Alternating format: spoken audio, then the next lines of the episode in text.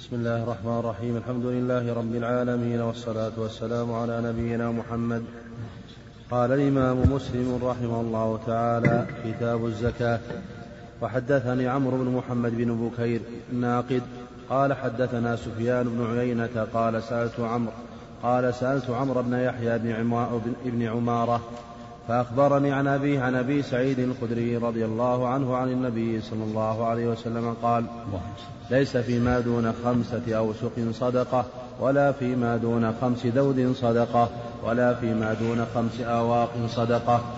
وحدثنا محمد بن رمح بن المهاجر قال أخبرنا الليث حاء وحدثني عمرو الناقد قال حدثنا عبد الله بن إدريس كلاهما عن يحيى بن سعيد عن عمرو بن يحيى بهذا الإسناد مثله.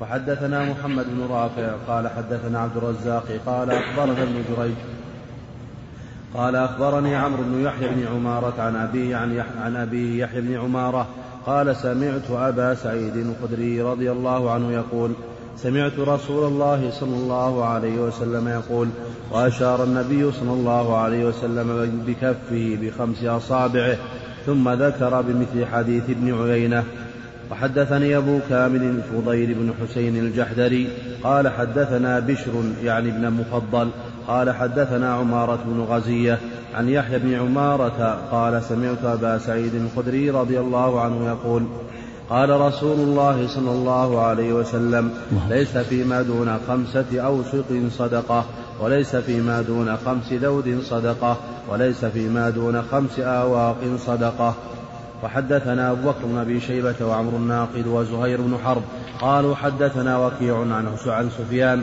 عن إسماعيل بن أمية عن محمد بن يحيى بن حبان عن يحيى بن عمارة عن أبي سعيد الخدري رضي الله عنه قال قال رسول الله صلى الله عليه وسلم ليس فيما دون خمسة أوساق من تمر ولا حب صدقة.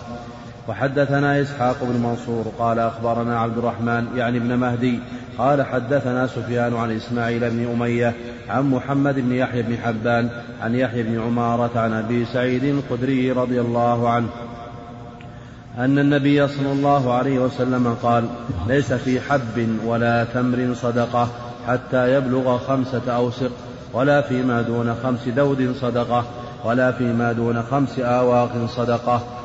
وحدثني عبد بن حميد قال حدثنا يحيى بن آدم قال حدثنا سفيان الثوري عن إسماعيل بن أمية بهذا الإسناد مثل حديث ابن مهدي.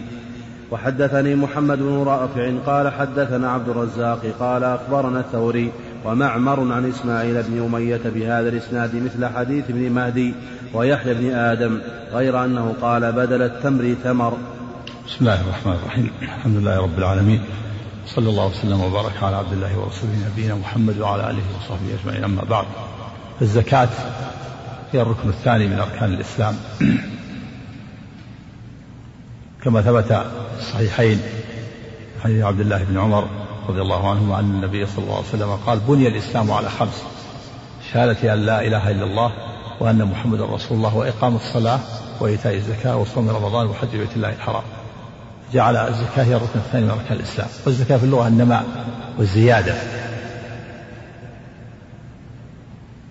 وسميت الزكاة لأنها تزكي نفس صاحبها وتطهره من أدران من أدران الشح والبخل وتطهر المال وتقيه الآفات. فهي طهارة. فالزكاة نماء وطهارة. تطهر نفس صاحب صاحبها من أدران الشح والبخل. لأن الذي لا يؤدي الزكاة شحيح قالوا شحيح وبخيل وإذا أدى الزكاة وأدى الواجبات طهرت نفسه من أدى الواجبات المالية طهرت نفسه من من الشح والبخل. وكذلك تطهر المال تقيه الآفات. لأن الزكاة إذا بقيت في المال أصبح المال غير طاهر وأصبح كنزا يكوى به يوم القيامة. فإذا أخرج الزكاة فإن فإنها تطهر المال ولا يكون كنزا يكوى به يوم القيامة. تطهر نفس صاحبها. وفي الشرع حق خاص في مال مخصوص حق خاص في مال مخصوص والزكاة تجب في أربعة أنواع من المال. تجب في النقدين. على كل حال هما الذهب والفضة وما يقوم مقامهما من الأوراق النقدية. إذا بلغت النصاب وحال عليه الحول فالزكاة تجب على كل حال في النقدين مهما كان إذا كان عنده إذا كان الإنسان عنده نقدين إذا كان الإنسان عنده نقدان يعني ذهب أو فضة أو أوراق نقدية وبلغت النصاب كما في هذا الحديث تحديد النصاب الأنصبة وحال عليه الحول فإنه يجب عليه إخراج الزكاة ربع العشر. ونصاب الفضة مئة درهم وهي تعادل ستة وخمسين ريال بالريال العربي الفضة السعودي. ونصاب الذهب عشرون مثقالا وهي تعادل جنيهات السعودية 11 جنيه لثلاث أسباع جنيه. تعادل 85 غرام. فإذا بلغ هذا النصاب وحال عليه الحول وجب على الزكاة ربع العشر 2% على كل حال سواء هذا المال أبقاه عنده لي ليأكل منه وينفق منه أو ليتزوج به أو ليشتري به بيت أو ليشتري به أرضا أو ليقضي به دينا. على كل حال لا بد من خروج الزكاة. إذا حال عليه الحول وبلغ النصاب.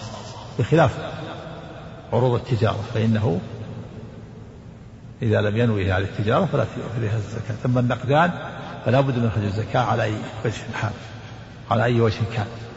النقدان الإبل الثاني النوع الثاني بهيمة الأنعام وهي الإبل والبقر والغنم. إذا بلغت النصاب وكانت سائمة وهي التي ترعى أكثر الحول ونصابها خمس نصاب الإبل خمس. كما في هذا ليس في دون خمس ذود من الإبل. والذود هي الإبل. ونصاب البقر ثلاثون ونصاب الغنم أربعون. إذا بلغت النصاب وكانت سائمة بمعنى أنها ترعى أكثر الحول فإن فيها زكاة. أما إذا كان يعلفها صاحبها فليس فيها زكاة. يعلفها أكثر الحول. إلا إذا نواها للتجارة فإن تجب فيها زكاة التجارة. والنوع الثالث الخارج من الأرض من الحبوب والثمار التي تكال وتدخر التمور والحبوب. وهذه ليس فيها الحول وإنما فيها وإنما تخرج الزكاة عند عند أخذها. يقول الله تعالى وآتوا حقه يوم حصاده. والرابع عروض التجارة وهي ما يعده الإنسان للتجارة للتكسب والبيع من الأراضي والعقارات والدور والبيوت والمكائن السيارات والأثاث وجميع الأثاث والأمتعة. إذا نواها للتجارة وحال عليها الحول إذا نواها للبيع. هذه أربعة أنواع تجب فيها الزكاة. النقدان وما يقوم مقامه من الذهب من الأوراق النقدية. بهيمة الأنعام السائمة الخارج من الأرض عروض التجارة. وكلها لا, لا بد فيها من الحول إلا الخارج من الأرض. فإنه تجب فيه زكاة عند عند حصاده وأخذه. وفي هذه الأحاديث تحديد الأنصبة. قال ليس فيما دون خمس أوسط صدقة. والوسط ستون صاعا الوسط ستون صاعا فتكون خمسة الأوسط ثلاثمائة صاع. من الحبوب والثمار هذا نصابها بصاع النبي صلى الله عليه وسلم. والصاع أربعة أمداد. والمد هي الحفنة. ملء كف كفي الرجل المتوسط. أربع حفنات. الصاع. ملء كفي الرجل المتوسط. معتدل الخلقة ليس بالكبيرتين ولا بالصغيرتين. أربع حفنات هذا الصاع هو أقل من ثلاثة قريب من ثلاث كيلو. أقل من ثلاث كيلو. فإذا بلغ الحبوب والثمار من عنده هذه المقدار يخرج الزكاة. وهنا مسألة يغلط فيها بعض الناس وهو أن بعض الناس يظن أن الزكاة في الثمار لا تجب إلا على أصحاب البساتين والمزارع. قد يكون عندك في البيت خمس نخلات أو عشر نخلات أو عشرين نخلة فيها تمر. أكثر من 300 صاع ولا يأخذ الزكاة. ظنا منها أن الزكاة ما تجب إلا على البساتين. حتى صاحب البيت. إذا كان عندك في البيت عمارة فيها عشر نخيل أو عشرين نخلة وأثمرت فيها من التمر أكثر من 300 صاع 300 صاع فأكثر وهي تقارب يمكن بالكيلو. يعني إذا قلنا ثلاثة كيلو الصاع ثلاثة كيلو تضرب فيها وتعادل 900 أو قريب من كذا. فإذا من الكيلو فإذا كان عنده هذا المقدار فإنه يخرج الزكاة ولو كان من ولو كانت النخيل في البيت. ولو لم تكن النخيل في البساتين.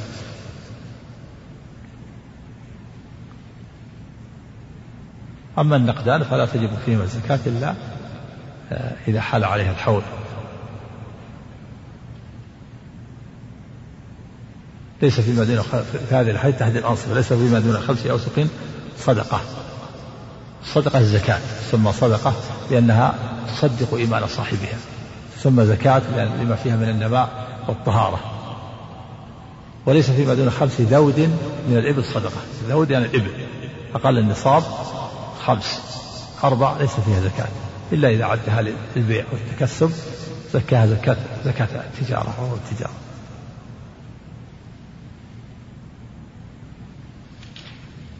وليس فيما بين خمس أواق صدقة. الأواق جمع أوقية وهي الفضة خمس أواق والأوقية أربعون درهما. فتكون خمس الأواق مائتي درهم.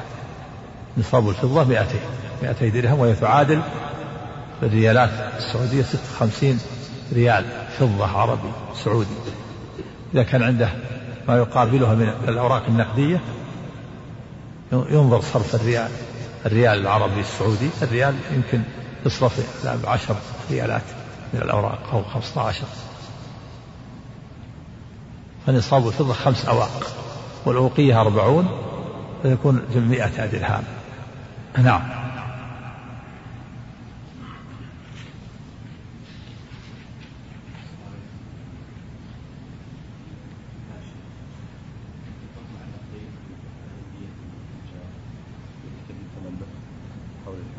نعم الماشية إذا كانت ترعى في البر أكثر الحول زكى زكاة الماشية وإلا وإن كان يعرفها فليس فيها زكاة إلا إذا نواها للتجارة. وكان يعني ولا بد تكون قيمتها تبلغ النصاب. نعم. حدثنا هارون بن معروف هارون بن سعيد الأيلي قال حدثنا ابن وهب قال أخبرني عياض بن عبد الله عن أبي الزبير عن جابر عن جابر بن عبد الله رضي الله عنهما عن رسول الله صلى الله عليه وسلم أنه قال ليس فيما دون خمس أواق من الورق صدقة وليس فيما دون خمس دود من الإبل صدقة وليس فيما دون خمسة أوسق من التمر صدقة. والورق الفضة. والتمر من التمر في اللفظ الآخر من التمر من تمر الحب التمور والحبوب. خارج من الأرض. إذا كانت تكال وتدخر. نعم. أما الذي لا يكال ويدخر الفواكه والخضروات ليس فيها. التفاح والبرتقال والطماطم والبطيخ ما ليس فيها زكاة. لأنها لا تكال ولا تدخر. لكن إذا باعها وتجمع عنده شيء من المال من النقود وحال عليه الحول زكاه وإن لم يحول عليها الحول فليس فيها شيء نعم. حدثني أبو الطاهر أحمد بن عمرو بن عبد الله بن عمرو بن سر وهارون بن سعيد الأيلي وعمرو بن سواد والوليد بن شجاع كلهم عن ابن وهب قال أبو الطاهر أخبرنا عبد الله بن وهب عن عمرو بن الحارث أن أبا الزبير حدثه أنه سمع جابر بن عبد الله رضي الله عنهما يذكر أنه سمع النبي صلى الله عليه وسلم قال فيما سقت فيما سقت السماء. في فيما سقت الأنهار أو السماء. والغيم. فيما سقت الأنهار والغيم العشور وفيما سقي بالثانية نصف العشر. وحدثني يحيى بن يحيى التميمي قال قرأت على مالك عن عبد الله بن دينار عن سليمان بن يسار عن عراك بن مالك عن أبي هريرة رضي الله عنه أن رسول الله صلى الله عليه وسلم قال ليس على المسلم في عبده ولا فرسه صدقة. الحديث السابق ليس فيما سقت الأنهار والغيم والعشور العشور وفيما سقي بالثانية نصف العشر. هذا الحديث فيه تفصيل في الزكاة بين ما سقي بمؤونة وما سقي بغير مؤونة. فما سقي بغير مؤونة ما سقته الأنهار والغيم يعني الأمطار فإن فيه عشر عشرة في المئة زكاة. يعني الخارج من الأرض الحبوب والثمار إذا كانت تسقى عن طريق الأنهار أو الأمطار أو البعل المطر. يبذره ويتركه المطر هذا فيه العشر. إذا بلغ النصاب 300 صاع من الحب فيه العشر. أما إذا كان يسقيه بمؤونة وكلفة من طريق الآبار أو الثانية استخراج الماء من من البئر أو أو جلب الماء عن طريق الكهرباء المكاين فهذا فيه نصف العشر. زكاة فيها زكاة العشر وإن كان يسقى بعضه بمؤونة وبعضه بغير مؤونة أو يسقى بمؤونة وبغير مؤونة ففيه ثلاثة أرباع العشر. ثلاثة أرباع العشر. وذلك لأن الذي يسقى عن طريق الأنهار أو أو الأمطار ليس فيه كلفة وليس مشقة فيه مشقة. فكانت الزكاة أكثر عشر. عشرة في المئة. أما إذا كان يسقى من طريق المكاين أو الإبل الثانية الإبل أو البقر استخرج من من الآبار فهذا فيه نصف العشر. أما زكاة النقدين وعروض التجارة فإنها ربع العشر. ربع العشر. نعم. وحدثنا يحيى بن يحيى التميمي قال قرأت على مالك. ولهذا قال في هذا فيما سقط الأنهار والغيم. الأنهار والغيم يعني الأمطار العشور يعني العشر وفيما سقي بالثانية الثانية الدواب التي يستقى بها الماء من البئر ويقال لها الناضح. نعم. بعض الجهات يستخرج الثانية تكون تكون من الإبل وبعضها تكون من البقر. وهنا يوضع الحبل على ظهر البعير. والدلو يكون في البئر. يستخرج الماء عن طريق ذهاب دابة وإيابها نعم.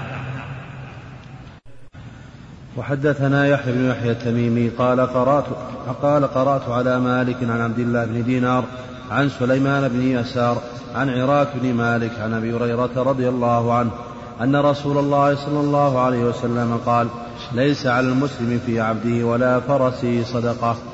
وحدثني عمرو الناقد وزهير بن حرب قال حدثنا سفيان بن عيينة قال حدثنا أيوب بن ابن موسى عن مكحول عن سليمان بن يسار عن عراك بن مالك عن أبي هريرة رضي الله عنه قال قال عمرو عن النبي صلى الله عليه وسلم وقال زهير يبلغ به ليس على المسلم في عبده ولا فرسه صدقة.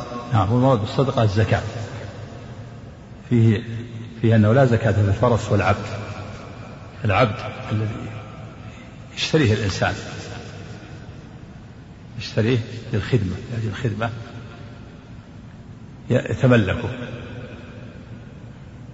ليس فيه زكاة. هذا لما كان لما كان هناك عبيد لما كان الإسلام قوي والجهاد في سبيل الله قائم فإذا نصر الله المسلمين على الكفار سبوا نساءهم وذراريهم فصاروا عبيد. أما الآن ما في عبيد يعني ما في جهاد فوجود الرق والعبيد يدل على قوة الإسلام المسلمين قوة المسلمين. فإذا كان الإنسان عنده عبد اشتراه فإنه ليس فيه زكاة. ولهذا قال في هذا الحديث ليس على المسلم في عبده ولا فرسه صدقة ومثل السيارة التي يملكها الإنسان والأمتعة والأثاث والفرش. ليس فيها زكاة. عند الإنسان السيارات التي يستعملها والفرش والأمتعة والأثاث ليس فيها زكاة. وكذلك البيت الذي يسكنه ليس فيه زكاة. والأرض التي اشتراها ولم ينوها للتجارة ليس فيها زكاة. أما السيارات التي عدها الأجرة والبيوت التي عدها الأجرة فالزكاة في الأجرة لما تحصل إذا حال عليها الحول. وبقيت عنده إذا حال عليها الحول فإنه يزكيها.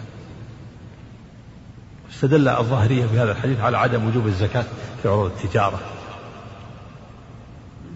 والصواب أن عروض التجارة فيها الزكاة كما ذهب إلى ذلك جمهور العلماء.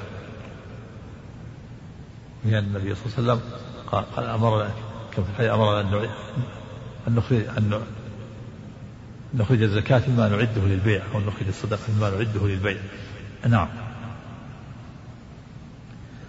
حدثنا حدثنا يحيى بن يحيى قال أخبرنا سليمان بن بلال حاء وحدثنا قتيبة قال حدثنا حماد بن زيد حاء وحدثنا أبو بكر بن أبي شيبة قال حدثنا حاتم بن إسماعيل كلهم عن عن خثيم بن عراك بن مالك عن أبيه عن أبي هريرة رضي الله عنه عن النبي صلى الله عليه وسلم بمثله.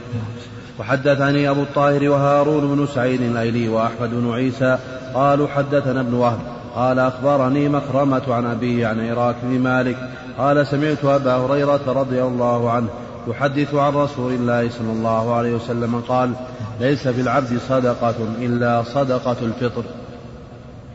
وحدثني زهير بن حرب قال حدثنا علي بن حفص قال حدثنا ورقاء عن أبي الزناد عن الأعرج عن أبي هريرة رضي الله عنه قال بعث رسول الله صلى الله عليه وسلم عمر على الصدقة فقيل منع ابن جميل وخالد بن وليد والعباس عم, عم رسول الله صلى الله عليه وسلم. فقال رسول الله صلى الله عليه وسلم ما ينقم ابن جميل إلا أنه كان فقيرا فأغناه الله. وأما خالد فإنكم تظلمون خالدا. قد احتبس أذراعه وأعتاده في سبيل الله. وأما العباس فهي علي ومثلها معها.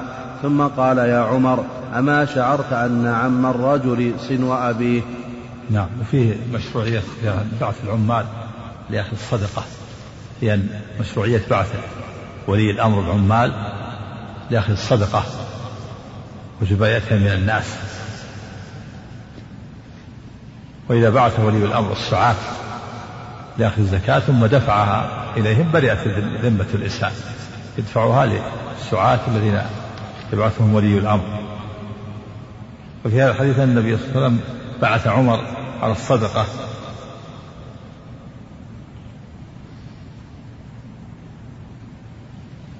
فقيل منع ابن جميل يعني منع الزكاة وخالد بن الوليد والعباس عم رسول الله. أما ابن جميل فقال النبي صلى الله عليه وسلم ما ينقم ابن جميل إلا أنه كان فقيرا فأغناه الله. فإنكار عليه يعني ما منعه. ما الذي يمنعه من ذلك؟ وقد كان فقيرا فأغناه الله. وأما خالد فإنكم تظلمون خالدا فإنه حبس أعتاده في سبيل أدراعه وأعتاده في سبيل الله يعني أوقفها. فكيف يمنع الزكاة؟ وقد أوقفها. وليس عنده شيء يخرج الزكاة. وأما العباس عم رسول الله قال فهي علي ومثلها. يعني أن النبي استسلف منه زكاة سنتين مقدمة. فجر به العلماء على أنه لا بأس بتقديم الزكاة سنة أو سنتين. ثم قال النبي صلى الله عليه وسلم يا عمر أما شعرت أن عم الرجل سنو أبيه يعني أن عم الرجل مثل أبيه. صن أبيه يعني مثل أبيه. والعباس عم النبي صلى الله عليه وسلم. فهي علي ومثلها يعني تحملت أتحملها عنه لأن لأن النبي صلى الله عليه وسلم استسلف منه زكاة سنتين. في دليل على وقف المنقول. يقول النبي صلى الله عليه وسلم إن خالد احتبس أعتاده وأدرعه وهي منقولة. في دليل على صحة الوقف وصحة وقف المنقول. خلافا للحنفية والكوفيين فإنهم قالوا لا يوقف لا يوقف المنقول إنما الوقف يكون في الشيء الثابت كالعقارات والدور. وهذا فيه النبي صلى الله عليه وسلم قر على وقف أدرعه وأعتاده وهي منقولة.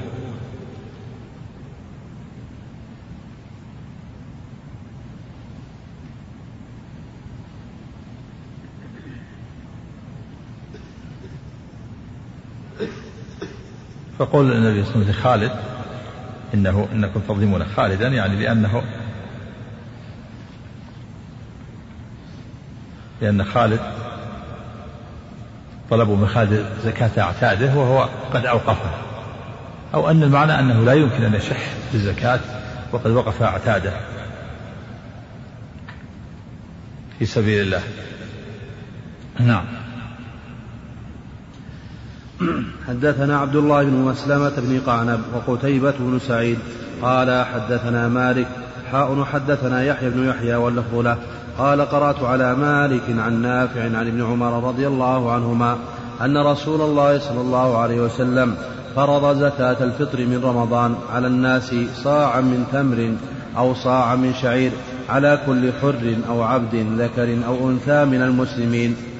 حدثنا ابن نمير قال حدثنا أبي حاء وحدثنا أبو بكر بن أبي شيبة واللفظ له قال حدثنا عبد الله بن نمير وأبو أسامة عن عبيد الله عن نافع عن ابن عمر رضي الله عنهما قال فرض رسول الله صلى الله عليه وسلم زكاة الفطر صاعا من تمر أو صاعا من شاة من شعير على كل عبد أو حر أو حر صغير أو كبير. نعم وهذا فيها فرضية زكاة الفطر. يعني زكاة الفطر من صيام رمضان وأنها صاع صاع من قوت البلد. على كل فرد من أفراد المسلمين صغيرا أو كبيرا حرا أو عبدا. ليست خاصة بالصائمين بل عامة الصائم وغير الصائم الصغير والكبير الحر والعبد الذكر والأنثى كل مسلم عليه صاع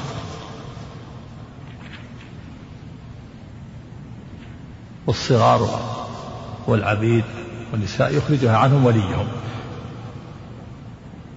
رب الأسرة يخرج الزكاة زكاة عنه وعن أولاده وأهله وعبده عن كل فرد صاع.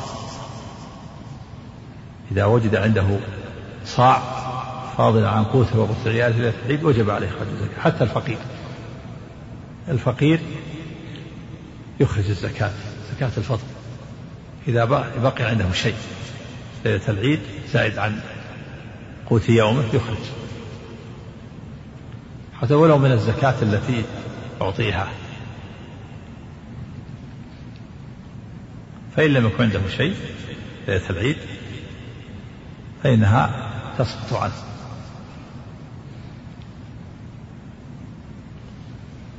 ووقت إخراجها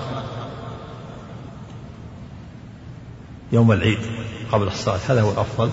ويجوز إخراجها قبل العيد بيوم أو يومين. يوم الثامن والعشرين والتاسع والعشرين والثلاثين إذا تم الشهر. نعم. كما كان الصحابة يخرجونها. نعم الفقير إذا تملكها بعد غروب شمس آخر أيام رمضان ما تجب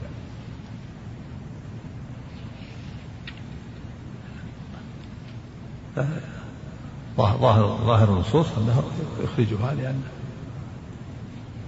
لأنه متمكن الآن والوقت باقي.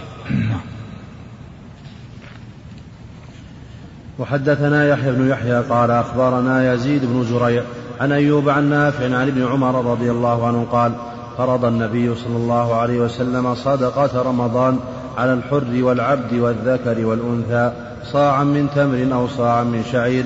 قال فعدل الناس به نصف صاع من بر. حدثنا قتيبة بن سعيد قال حدثنا ليث. حاء حدثنا محمد بن رمح. قال أخبرنا الليث عن نافع أن عبد الله بن عمر رضي الله عنهما قال إن رسول الله صلى الله عليه وسلم أمر بزكاة الفطر صاع من صاع, صاع من تمر أو صاع من شعير. قال ابن عمر فجعل الناس عدله مدين من حنطة. جعلوا ما يعادله مدين يعني نصف الصاع. عدل الناس به عن الصاع بدأوا يخرجون نصف صاع من البر اقتداء بمعاوية لما كان أميرا كما سيأتي قال إني أرى الصاع من هذه السمراء. يعدل الصاعين رحمك الله. فأخذ الناس به. وصاروا يأخذوا صاعا من تمر أو نصف صاع من بر. نعم. اجتهاد معاوية رضي الله عنه. نعم. والصواب أنه يجب صاع من الجميع. كما كان أبو سعيد يفعل ذلك. كما سيأتي. أما أنا فلا أزال أخرجه صاعا. كما كنت أخرجه على عهد النبي صلى الله عليه وسلم. نعم. وحدثنا محمد بن رافع قال حدثنا ابن أبي فديك قال أخبرنا الضحاك عن نافع عن عبد الله بن عمر رضي الله عنهما أن رسول الله صلى الله عليه وسلم فرض زكاة الفطر من رمضان على كل نفس من المسلمين حر أو عبد أو رجل أو امرأة صغير أو كبير صاعا من تمر أو صاعا من شعير.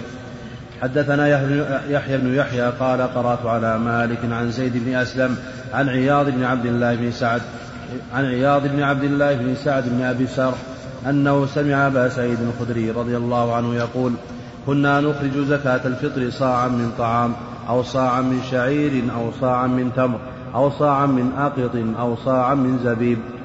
ويدخل في الطعام الأرز. هذه خمسة أنواع كانوا يخرجون منها على عهد النبي صلى الله عليه وسلم. صاعا من طعام هو البر يدخل فيه الأرز أو صاعا من شعير أو صاعا من تمر أو صاعا من أقط أو صاعا من زبيب. هذه خمسة أنواع على عهد النبي صلى الله عليه وسلم. فإن لم يجد هذه الأنواع الخمسة أخرج من قوت البلد. إذا كانوا في بلد أكلهم غير هذه الأنواع فلا بأس. يخرج من من قوت من قوت البلد. نعم.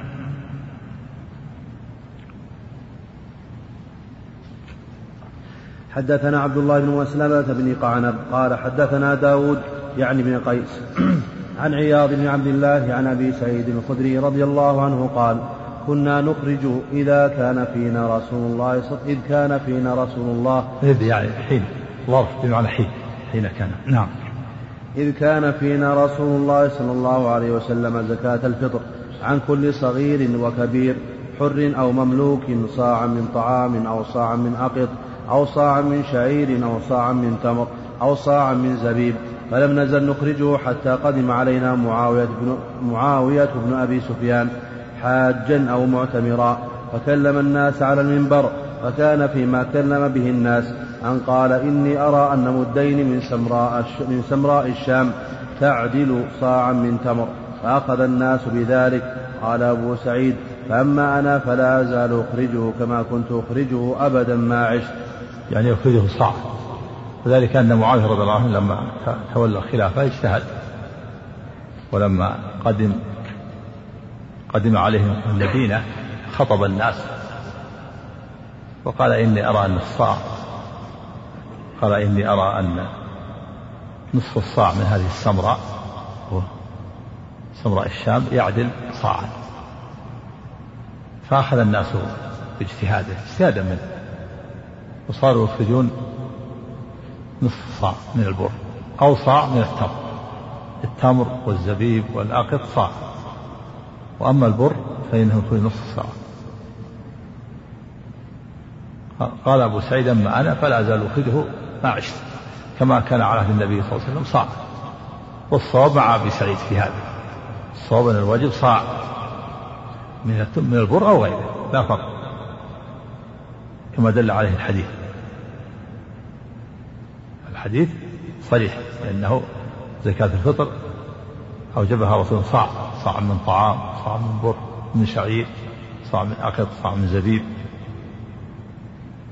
أما جعل معاه نصف نصف صاع بر بدل الصاع فهو اجتهاد منه والاجتهاد يخطئ ويصيب. نعم.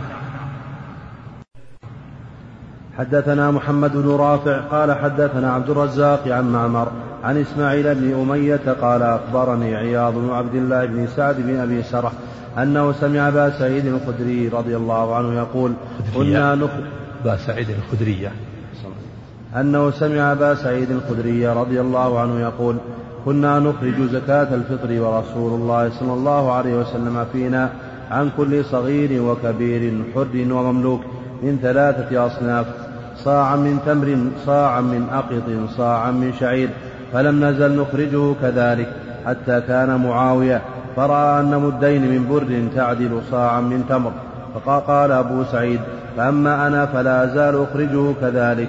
نعم ثلاثة أصناف.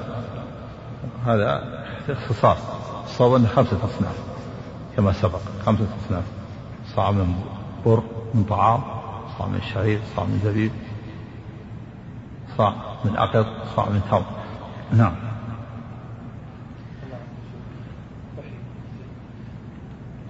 عند الفقهاء نعم يقول يجوز. من دقيقهما يعني البر دقيق البر أو دقيقه لكن ينظر الفارق بينهما يعني. لأن الدقيق يختلف عن عن الحب. لا بد يعادل صاع. نعم.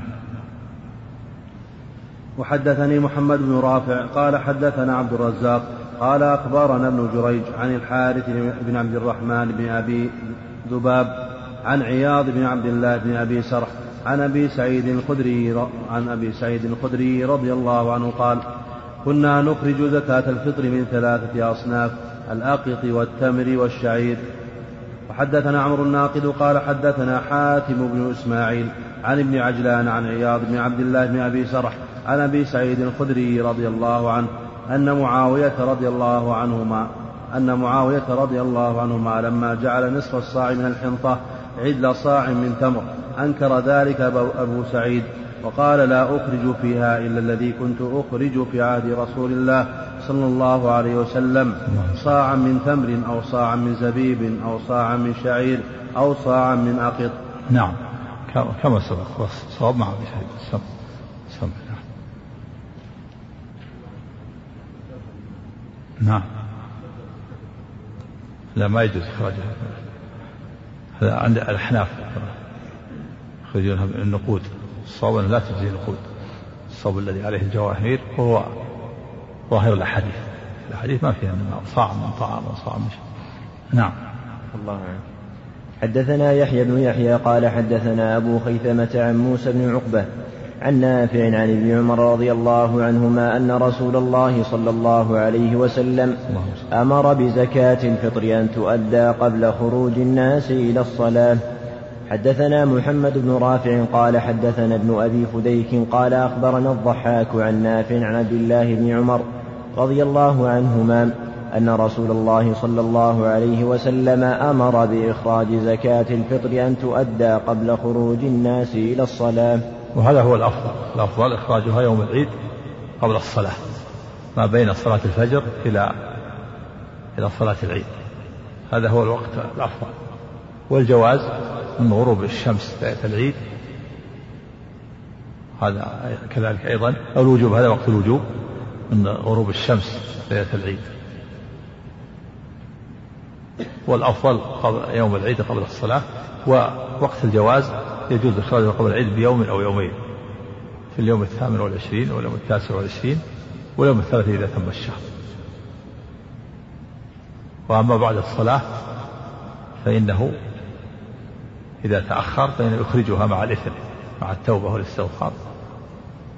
إذا كان تعمد تأخيرها نعم. يخرجها مع مع الإثم بعد الصلاة بعد صلاة العيد. نعم. أحسن الله إليك. وحدثني سويد بن سعيد قال حدثنا حفص بن ميسرة. وهي صدقة من الصدقات. يخرجها وهي صدقة من الصدقات. نعم. عفى الله عنك. وحدثني سويد بن سعيد قال حدثنا حفص بن ميسرة الصنعاني عن زيد بن أسلم أن أبا صالح ذكوان أخبره أنه سمع أبا هريرة رضي الله عنه يقول قال رسول الله صلى الله عليه وسلم ما من صاحب ذهب ولا فضة لا يؤدي منها حقها إلا إذا كان يوم إلا إذا كان يوم القيامة صفحت له صفائح من نار فأحمي عليها في نار جهنم. فيكوى بها جنبه وجبينه وظهره. كلما بردت أعيدت له في يوم كان مقداره خمسين ألف سنة. حتى يقضى بين العباد فيرى سبيله إما إلى الجنة وإما إلى النار. قيل يا رسول الله فالإبل فيرى, فيرى سبيله. الله إليك. فيرى سبيله إما إلى الجنة وإما إلى النار.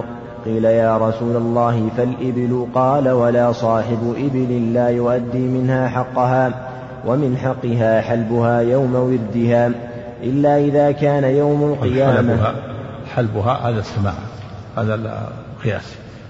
والسماع حلبها يوم وردها. حلبها هذا سماع نعم. أحسن الله إليك.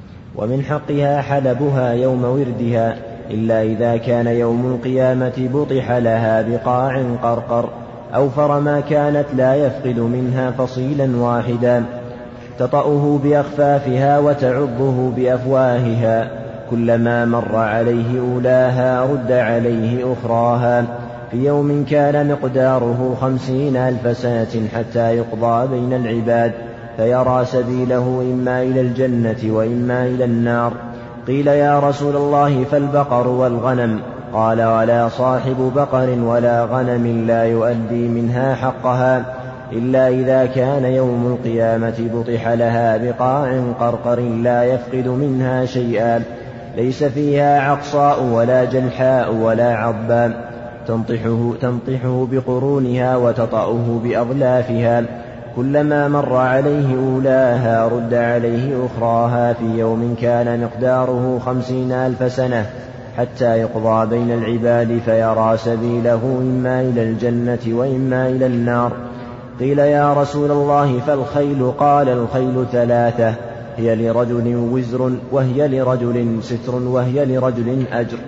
فأما التي هي له وزر فرجل ربطها رياء وفخرا. ونواء على أهل الإسلام فهي له وزر وأما التي هي له ستر فرجل ربطها في سبيل الله ثم لم ينس حق الله في ظهورها ولا رقابها فهي له ستر وأما التي هي له أجر فرجل ربطها في سبيل الله لأهل الإسلام في مرج وروضة فما أكلت من ذلك المرج أو الروضة من شيء. إلا كتب له عدد ما أكلت حسنات وكتب له عدد أرواثها وأبوالها حسنات ولا تقطع طول ولا تقطع طولها طولها. ولا تقطع طولها فاستنت شرفا أو شرفين إلا كتب الله له عدد آثارها وأرواثها حسنات ولا مر بها صاحبها على نهر فشربت منه ولا يريد أن يسقيها. إلا كتب الله له عدد ما شربت حسنات.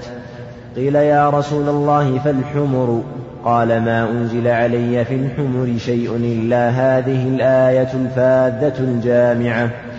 فمن يعمل مثقال ذرة خيرا يره ومن يعمل مثقال ذرة شرا يره. نعم وهذا الحديث حديث عظيم في بيان وجوب الزكاة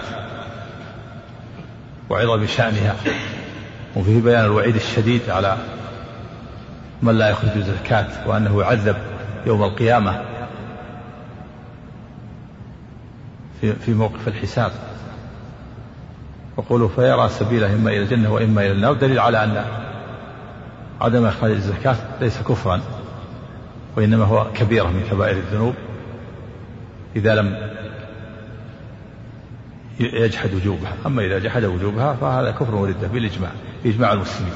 إذا جحد وجوب الزكاة أو وجوب الصوم أو وجوب الحج هذا كفر.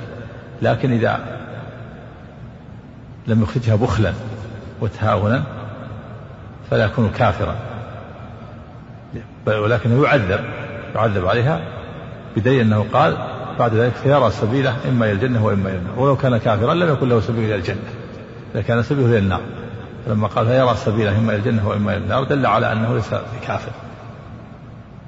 إذا لم يجحد وجوبه. أما جاحد الوجوب فهذا كافر بالإجماع. وفيه أن الإنسان يعذب بماله إذا لم يخرج الزكاة. فإن كان ذهب أو فضة فيصفح له صفائح من النار. وكذلك ما يقول مقام الأوراق النقدية. ولو كانت أوراق تجعل له صفائح من النار نعوذ بالله. فيكوى بها جنبه وجبينه وظهره. ويكرر عليه العملية. كلما برد تعيده في يوم كان مقداره خمسين ألف سنة. نسأل الله العافية.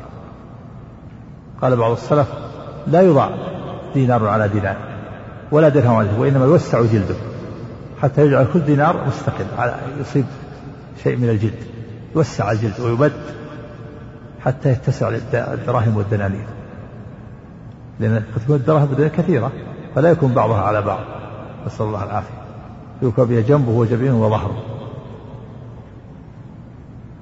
وإن كان صاحب إبل ولا يؤدي زكاته يبطح لها بقاع قرقر. مكان مكان مستوي. فتطأه بأخفافها وتعضه بأفواهها تمر عليه وهو مبطوح لها والعياذ بالله.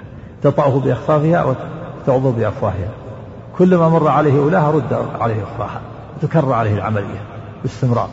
في يوم كان مقداره خمسين ألف سنة حتى يقضى بين العباد. ثم فيرى سبيله إما إلى الجنة وإما إلى النار هذه المدة الطويلة كرر عليه العملية. كلما انتهت ردت عليه مرة أخرى. نسأل الله العافية. وكذلك إذا كان صاحب بقر ولا يؤدي زكاتها فإنه يبطح لها بقاع قرق تنطحه بقرونها وتعضه بأفواهها. كلما مر عليه له رد عليه أخرى وكذلك صاحب الغنم. وتكرر عليه العملية. وهذا يدل على الوعيد الشديد لمنع الزكاة. وأنه من الكبائر العظيمة. قوله حلبها. لا يؤدي حقها. لا يؤدي منها حقها. ومن حقها حلبها يوم ولدها. هذا فيه من الحقوق الواجبة غير الزكاة. في أن هناك حقوق واجبة غير الزكاة. وهو أن يحلبها يوم وردها على الماء لمن حضر من المحتاجين والفقراء للحليب واللبن. فإذا وردت على الماء يحلبها ف لمن يحتاج إلى اللبن من الفقراء والمساكين. ففي المال حقوق واجبة إذا وجدت أسبابها غير الزكاة. المال فيه حقوق واجبة إذا وجدت أسبابها غير الزكاة. أما الزكاة فهي الفريضة الواجبة في المال مطلقة. الزكاة هي الفريضة الواجبة في المال مطلقة. وهناك حقوق واجبة في المال إذا وجدت أسبابها مثل إذا وردت على الماء يحلبها للفقراء والمساكين. ولهذا جعله حق ومن حقه حلبها يوم وردها. يقال حلبها هذا القياس. ويقال حلبها كما كما في القاموس فتح اللام. وهذه اللغة المشهورة سماعا. أما حلب حلب حلب يحلب حلبا هذا هو القياس وكذلك تنطح بقرونها فيه وجهان أحدها بكسر الطاء تنطح وهذه السماع وهي اللغة الفصيحة. والثاني بفتح الطاء تنطح وهذا هو قياس الصرف. لأن القاعدة أن الفعل الماضي إذا كان ثانية أحد حروف الحلق فإنه يفتح في المضارع. فالماضي إذا كان ثانية أحد حروف الحلق حروف الحلق الهمزة والهاء والعين والحاء والغين والخاء. فإنها تفتح المضارع يقول نطح ينطح فتح يفتح. ونطح كمنع وضرب.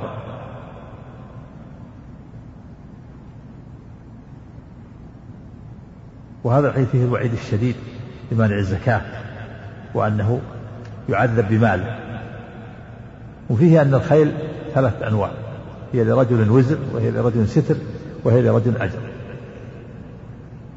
فالذي له وزر رجل ربطها رياء وفخرا ونواء يعني معاداة لأهل الإسلام. هذا له عليه وزر والعياذ بالله. ربطها ربط الخير رياء مفاخرة ومعاداة لأهل الإسلام. والتي له ستر رجل ربطها في سبيل الله وهذا مجمل تفسر الأحاديث. ثم لا ننسى حق الله في ظهورها ولا رقابها. في, في ظهورها إذا احتاج من يحمل عليها حمل يحمل عليها في سبيل الله إذا احتيج. وكذلك إذا احتيج الإحسان إليها مثلا والقيام بعلفها. ويشمل ذلك إطراق فحلها أيضا إذا طلبت عاريته. وأما التي له أجر فرجل ربطها في سبيل الله لأهل الإسلام. فهذا كل ما تصرفت جميع تصرفاته يكتب له حسنات فإذا جعلها في مرج وروضة فما أكلت من ذلك المرج أو الروضة يكتب له حسنات عدد ما أكلت. ويكتب له عدد أرواثها حسنات وعدد أموالها حسنات ولا تقطع طولها يعني الحبل الذي تربط به. فاستنت شرفا أو شرفين يعني جرت. وارتفعت على مكان عال إلا كتب له عدد آثارها عدد آثارها يعني عدد ما وطئت من الأرض وعدد أرواتها حسنات وإذا مر بها صاحبه على نهر فشربت وهو لا يريد أن تشرب كتب له حسنات فكيف إذا أراد؟ هذا هو إذا كان لا يريد أن تشرب يكتب له حسنات بمجرد مرورها وشربها. وإن أراد فهم باب أولى. أما الحمر أو جمع حمار سئل عن النبي صلى الله عليه وسلم قال ما أنزل عليه إلا هذه الآية الفاذة الجامعة الفاذة يعني الفردة التي لا نظير لها وهي آية الزلزلة فإنها ما تركت شيئا من الخير ولا من الشر. مثاقيل الذر من الخير تكتب ومثاقيل الذر من الشر تكتب. فمن يعمل مثقال ذرة خيرا يره ومن يعمل مثقال ذرة شرا يره. إذا كان عنده حمار وصار يحمل عليه مثلا أطعمة إلى المساكين ويحمل عليه المساكين ويذهب به مثلا للدعوة إلى الله. صار هذه حسنة. وإن كان عنده حمار ويركب عليه ويعد العدة لإيذاء المؤمنين وتتبع غفلاتهم أو يركب على الحمار حتى مثلا يؤذي المؤمنين أو يفعل عليه منكر يكتب عليه سيئات فمن يعمل مثقال ذرة خيرا خيرا يره ومن يعمل مثقال ذرة شرا يره. فالحمار إذا استعمله في في طاعة الله كتب له حسنات وإذا استعمله في معصية الله كتب عليه سيئات. هذه الآية فاذة شاملة لم تترك شيئا. نعم.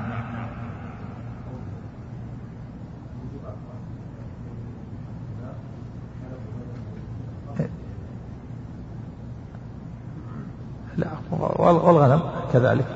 إذا وردت على عام إذا وردت على على على الماء. وإذا كان هناك فقراء يتشوفون يحلبون. نعم. نعم. هذا الوعيد متوعد بهذا الوعيد. نعم. نعم.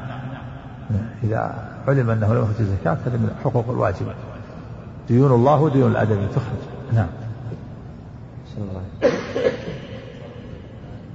ها؟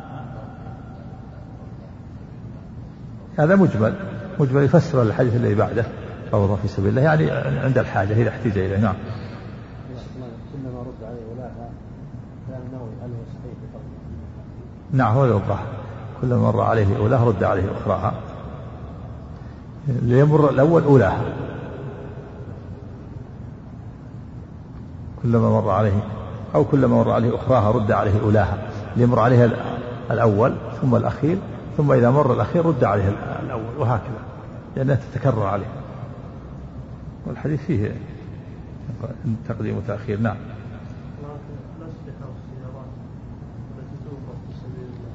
نعم. ها؟ نعم. نعم له أجر له أجر الوقف له أجر الوقف. لكن هذا هذا في الخيل يعني الأرواث والأبوال خاصة بالخيل. الأسلحة وغيرها ما في أرواث ولا أبوال. نعم. لكن له أجره معلوم. أجر الوقف في سبيل الله. نعم. نعم. أحسن الله إليك. وحدثني يونس بن عبد الله على الصدفي قال أخبرنا عبد الله بن وهب قال حدثني هشام بن سعد عن زيد بن أسلم في هذا الإسناد بمعنى حديث حفص بن ميسرة إلى آخره غير أنه قال ما من صاحب إبل لا يؤدي حقها ولم يقل منها حقها وذكر فيه وذكر فيه لا يفقد منها فصيلا واحدا وقال يكوى بها وقال يكوى بها جنباه وجبهته وظهره. وحدثني محمد الله وقوله ليس فيها عقصة ولا جلحة يعني أنها تكون مكتملة الخلقة. ليس فيها يعني ملتوية القرنين ولا عظمة انكسر قرنها ولا جلحة التي لا قرن لها. بل تكون مكتملة الخلقة حتى يعذب بها نسأل الله السلامة والعافية. نعم سم.